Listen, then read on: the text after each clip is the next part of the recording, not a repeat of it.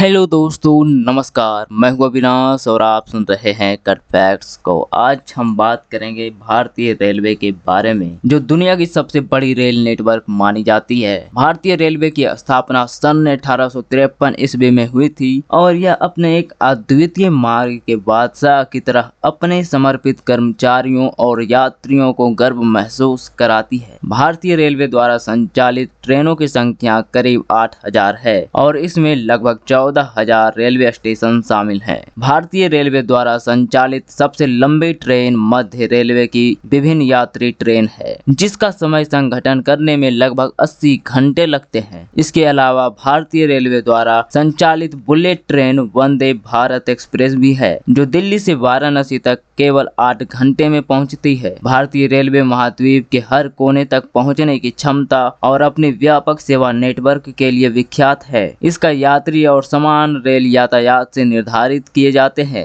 जो भारतीय रेलवे को विश्व स्तरीय रेल नेटवर्क बनाने में मदद करता है। भारतीय रेलवे के साथ ही निरंतर नवीनतम तकनीकी और उपयोगिताओं के साथ अपने यात्रियों को सुरक्षित और सुविधाजनक यात्रा का अनुभव करवाने का प्रयास कर रही है। तो दोस्तों, ये थी भारतीय रेलवे से संबंधित कुछ इम्पोर्टेंट फैक्ट्स इस पॉडकास्ट को यहाँ तक सुनने के लिए बहुत बहुत धन्यवाद। मिलता हूँ फिर ऐसे ही किसी नए एपिसोड के साथ। तब तक के लिए दीजिए मुझे इजाज़त नमस्कार।